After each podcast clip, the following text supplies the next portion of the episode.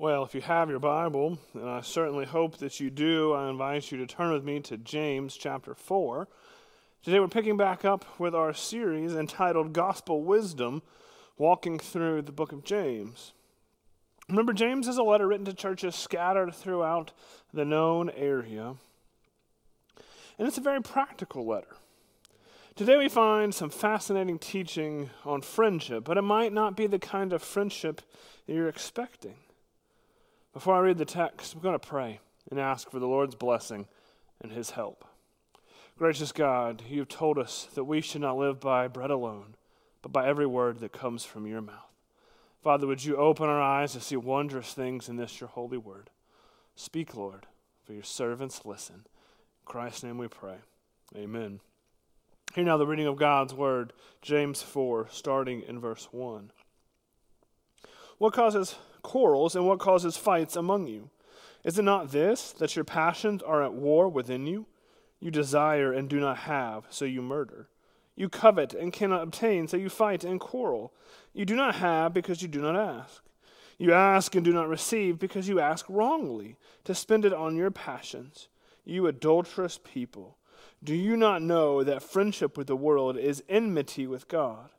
Therefore, whoever wishes to be a friend of the world makes himself an enemy of God. Or do you suppose it is to no purpose that the Scripture says he yearns jealously over the Spirit that he has made to dwell in us? But he gives more grace. Therefore, it says, God opposes the proud, but gives grace to the humble. Submit yourselves, therefore, to God. Resist the devil, and he will flee from you. Draw near to God, and he will draw near to you. Cleanse your hands, you sinners, and purify your hearts, you double minded. Be wretched, and mourn, and weep. Let your laughter be turned to mourning, and your joy to gloom. Humble yourselves before the Lord, and he will exalt you. Do not speak evil against one another, brothers. The one who speaks against a brother or judges his brother speaks evil against the law and judges the law. But if you judge the law, you are not a doer of the law, but a judge. There is only one lawgiver and judge who is able to save, to destroy. But who are you to judge your neighbor? The grass withers and the flowers fade, but the word of our God remains forever. Sam Rayburn was a Speaker of the House of Representatives for over 17 years, longer than any other person had served in this position. A story is told about him that shines light on his true character. The teenage daughter of a friend of his died suddenly one night.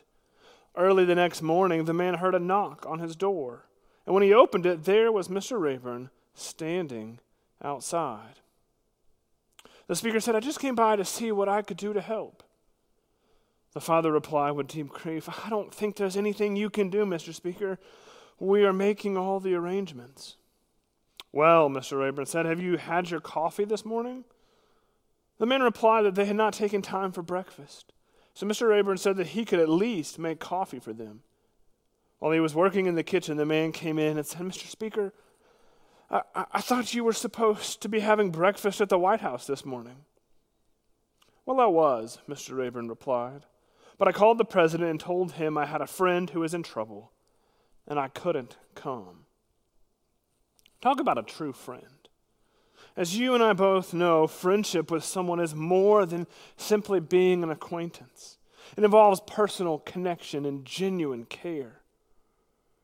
Well, here in James 4, we find James asking us where we are making friends. But he isn't talking about friends at school or in the neighborhood or at work. No, it's something much deeper than that. And he presents us with two possibilities friendship with the world on one hand and friendship with God on the other. These are the only two options. And so the question is this morning where are you making friends? Well, let's explore these two friendships for a few minutes. First, friendship with the world.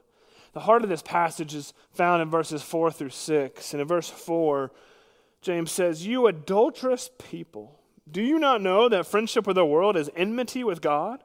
Therefore, whoever wishes to be a friend of the world makes himself an enemy of God. Throughout this letter, James refers to his audience in a very pastoral way. He often uses the term brothers. He's speaking compassionately to them. But here he doesn't use that. It's very different. What does he say? You adulterous people. That's a smack you in the face kind of attention getting phrase. We can't overlook that. What is James saying? Well, he's saying, and he's showing the people and us as readers the seriousness of friendship with the world. He's showing us that it isn't just a little mistake here and a little bit of sin there. No, we are far more wicked than we could ever imagine, and sin is so much more perverse than we ever want to admit. Throughout the Old Testament, we find the comparison of sin, and specifically the sin of idolatry, with spiritual adultery. For example, Jeremiah 3:20 says, "Surely as a treacherous wife leaves her husband, so have you been treacherous to me, O house of Israel," declares the Lord. Man, that's serious business. And James is picking up on that same kind of idea here, talking about friendship with the world. He's comparing it to spiritual adultery, cheating on the Lord. What exactly is friendship with the world? Friendship with the world is basically being more committed to earthly ideas and possessions than to God. It's caring about your reputation, your wealth, your status, your looks, your house, your car, your second house, your vacation, your job. It could be living for the weekend or for summer break or retirement. It could be embracing the secular ideologies of our day or the moral corruption in our culture. In 1 John 2, the Apostle John describes friendship with the world as a love for the world. He says in 1 John 2 15 to 16, do not love the world or the things in the world. If anyone loves the world, the love of the Father is not in him. For all that is in the world, the desires of the flesh and the desires of the eyes and the pride of life, is not from the Father, but is from the world. Friends, the question is not, do you love the world? The question actually is not, are you friends with the world? No, the real question is, when and how do you fall into this? The fact of the matter is that we make friends with the world all the time. We all love the world, at least at times. And James says that this makes us enemies with God if we follow it to its logical end. Ouch. I don't think any of us want to be enemies with God. But James is saying that the corruption of trying to be friends with the world will lead you to being an enemy of God if you let it. You see, what seems to be happening in the churches that James is writing to is the same thing that happens in churches today. There are people trying to have some of both. And that can be true of us. We want some of friendship with the world and some of friendship with God. But James is saying it doesn't work that way. You can't have both. These friendships are mutually exclusive. How might this friendship with the world play out in everyday life? Well, we don't have to imagine, for James gives us a very specific example, and he applies what he's saying to our speech, which is a really fascinating uh, work that he's doing. Look at verses 1 and 2. What causes quarrels and what causes fights among you? Is it not this, that your passions are at war within you? You desire and do not have, so you murder. You covet and cannot obtain, so you fight and quarrel. You do not have because you do not ask. Here, James unpacks verbal disputes in the local church. It's, it's this fighting that comes from anger. And it could be between two church members, or it could be between a husband and a wife. Really, the applications are limitless. After all, the yous we find in this text are plural. So it's what causes fights and what causes, what causes quarrels, what causes fights among y'all. Do you ever have arguments with your spouse, your children, your siblings, your coworkers? You all do, right? So what is the cause? Most of us would say it's you, not me. Often, when I first start doing marriage counseling with a couple, I'll ask them, Well, why are you here? What do you hope to accomplish? And often I'll get an answer like this Well, my husband does this, this, and this. My wife does such and such. And if, you know, could get them to change, I think our marriage would be much better. You see, we all suffer from what I like to affectionately call the Taylor Swift syndrome. Deep down, I have an appreciation for Taylor Swift's music. Now, some of it's a little bit out there, uh, but it's catchy. And, one of our songs is particularly insightful into our thoughts. For the title of that song is "Look What You Made Me Do." And in that song, she just repeats that line over and over again. I mean, there's other words, but look what you made me do. Look what you made me do. And I think we fall into thinking that way. When we have arguments, we say things like, Yeah, I yelled at you, but if you hadn't left the toilet seat up for the millionth time, I wouldn't have done that. Or, Yeah, I went and played golf and left you to care for the kids and do the laundry, but you got to realize work's been stressful and, and y'all have been annoying. I just had to get a break. Friends, James doesn't let us off the hook like this. The problem isn't out there in some other person. No, the problem is within, it's in our own heart. The problem is our friendship with the world. We fight with others because of our desires. We covet and long for things, and it leads us to anger, it leads us to conflict. Well, what might be some of the things we desire that lead to our anger and to our fights? It could be our comfort. You yelled at your spouse because he or she left the thermostat turned up, and now you're sweaty, all because you long to be comfortable. We desire respect. We argued with a coworker because deep down we didn't think that person was respecting us like we thought they should. We desire our own pleasure. We get mad when our children need us because we think we deserve to relax, to have pleasure after a long day of work. What are the desires in your life that lead to fights? I challenge you to ask the Holy Spirit to shine a light into your heart and show you what it is that you desire. It's beneath the surface, it takes work. It's important to see what causes those fights and quarrels. James also says that friendship with the world leads to speaking evil about others. We find this in verses 11 and 12. But this connects to so much of what he's already said that I'm not really going to dive into it. Although I'd encourage you to look at that and examine it, because James has some important things to say there. You know, there's a sense in which examining friendship with the world should be convicting for us. If you look more like the world, maybe you are of the world and not of God.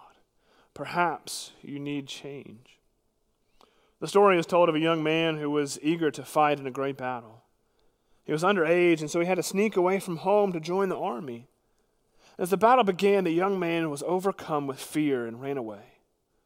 His commanding officer sent soldiers to find him and bring him back. When the young man returned, he was taken to the king. The king demanded to know his name, but the young man only mumbled the response. The king grew angry and said, Young man, what is your name? The young man said, Alexander, your majesty. With that, King Alexander the Great shouted at the frightened young man, Alexander, young man, either change your name or change your behavior. Friends, we need change. And that change involves friendship with God. That's the destination, but what's the means of transportation to it? We find that in verse 6 but He gives more grace. God's grace is the avenue to friendship with the Lord. Grace is the riches of the life, death, and resurrection of Jesus Christ, effectually given to us through union with Christ.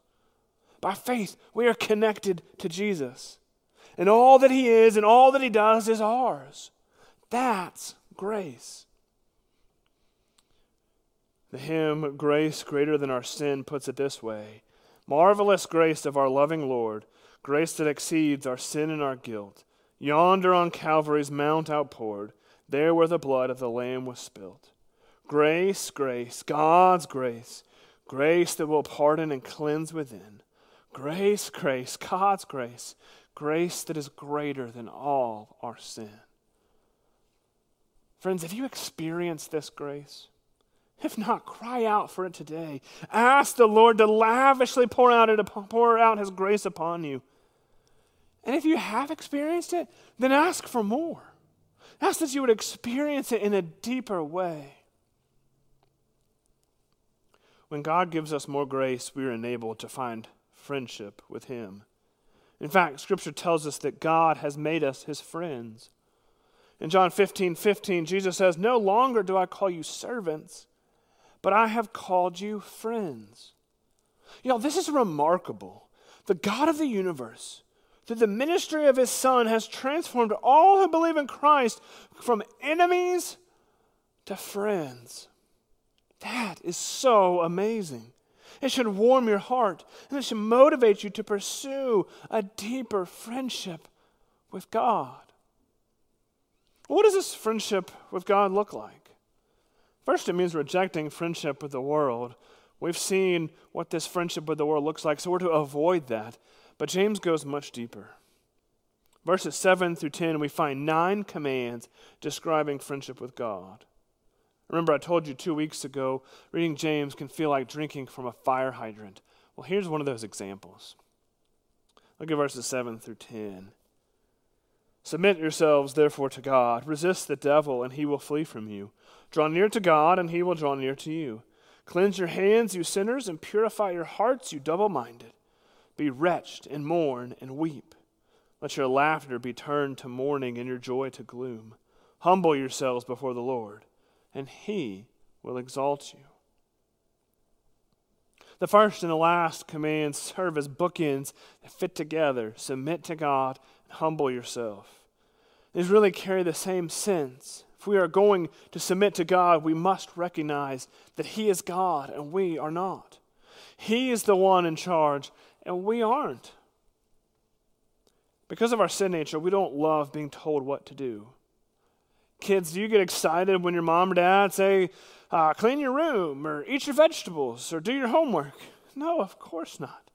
We don't like acknowledging those who are in charge. But James is clear here God's the one in charge. And so we must submit to him in loving obedience. God's commands may not always tickle our fancies. They might not seem like what we want or how we would do things. But we are called to humble ourselves and to submit to him. Which raises the question have you submitted to the Lord? Perhaps you're here today and you realize that you've never done that. You've thought that you were fine, that you're a Christian, but now you realize, I've never really submitted to the Lord. I pray you see that God is the one in charge and that you are called to submit to Him. And even if you have done this once when you came to faith, well, you must do it over and over again. Every day we submit to the Lord. James then calls us to resist the devil and he will flee from you. Resist is a word used for battle. It's taking one's stand against the enemy, ready to fight. Remember, Satan and his forces don't play fair. There are no rules of engagement for them. So we must put on the full armor of God that Paul talks about in Ephesians 6. Think of Jesus resisting the devil in the wilderness in Matthew 4. What does he do? He quotes scripture. He takes up the sword of the Spirit, which is the Word of God. That's why the very next command in our text is draw near to God, and He will draw near to you. How do we draw near to God? Well, this isn't talking about our conversion. This was written to believers, not unbelievers. Once God has given us faith in Christ, we draw near to Him repeatedly through prayer, reading His Word, fellowship, and corporate worship. These are God's ordinary means of grace whereby we grow in our knowledge of and love for our Savior. Remember back up in verses 2 and 3. James says, You do not have because you do not ask. You ask and do not receive because you ask wrongly to spend it on, our, on your passions. This is a call to prayer. Do you regularly draw near to God? We know we're supposed to as Christians, but we fail to do so so often. You know what keeps us from regularly drawing near? I think one of the main reasons is we don't really believe that God will meet us in a powerful way. We fail to realize that God's ordinary means are vessels of extraordinary grace in Jesus Christ. We think that these are duties rather than life giving and life transforming meetings. If I told you that Jesus would be here next Sunday in the flesh, in this sanctuary, and you would hear from him, I can guarantee you this sanctuary would be packed. But Christ is here today, and he's present every Sunday.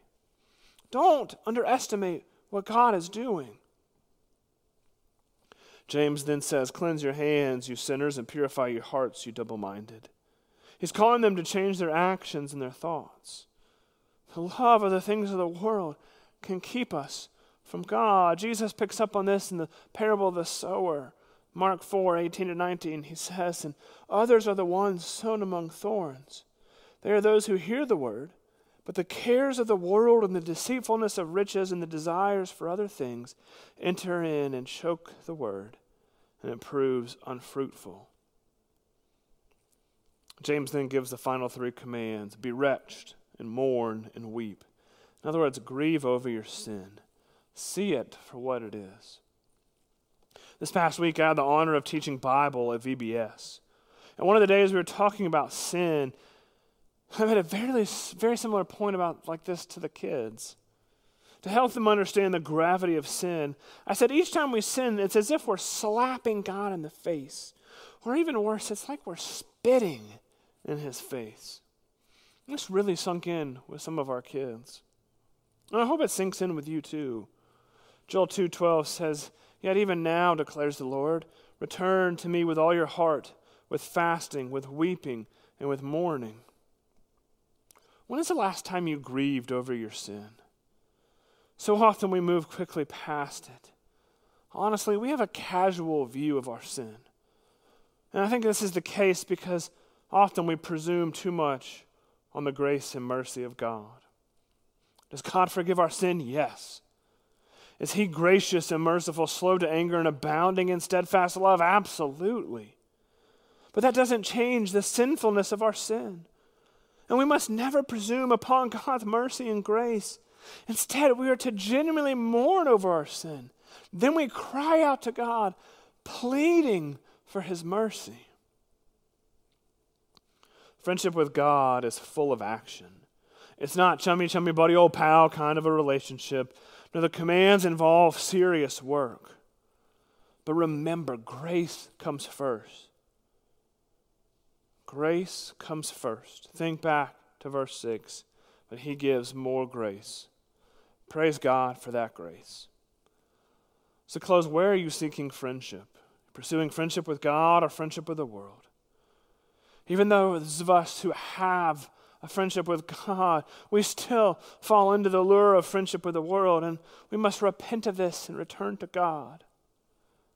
And at the end of the day, there's hope for all of us. Often at times we don't act like friends of God, but Jesus is a friend for sinners. Wilbur Chapman wrote a hymn by that name. Listen to the first two stanzas. Jesus, what a friend for sinners. Jesus, a lover of my soul. Friends may fail me, foes assail me. He, my Savior, makes me whole. Jesus, what a strength and weakness. Let me hide myself in Him. Tempted, tried, and sometimes failing, He, my strength, my victory wins. Hallelujah, what a Savior. Hallelujah, what a friend. Saving, helping, keeping, loving. He is with me to the end. Praise God that Jesus is a friend for sinners. By the power of the Spirit of Christ, you and I can choose friendship with God over friendship with the world. May our Heavenly Father enable us to do just that. Let us pray.